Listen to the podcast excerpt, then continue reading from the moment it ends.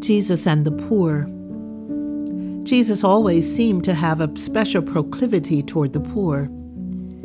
He understood what life is like for those who cannot pay their way. There are really poor people in our country, city, and world. People who struggle every day for basic needs food, medicines, and health care. A place to lay their head, and not a fancy place, just someplace comfortable, warm in winter, cool in summer, someplace safe. They lie on our street, begging, but we might be surprised at how many others we encounter every day, unseen in our attempts to get all we can, be all we can.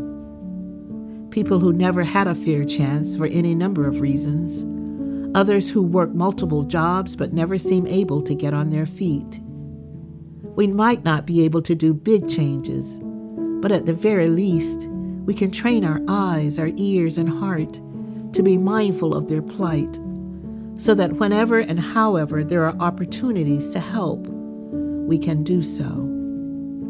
God, our sustainer, awaken our sensibilities to help those we can in very real ways. Amen.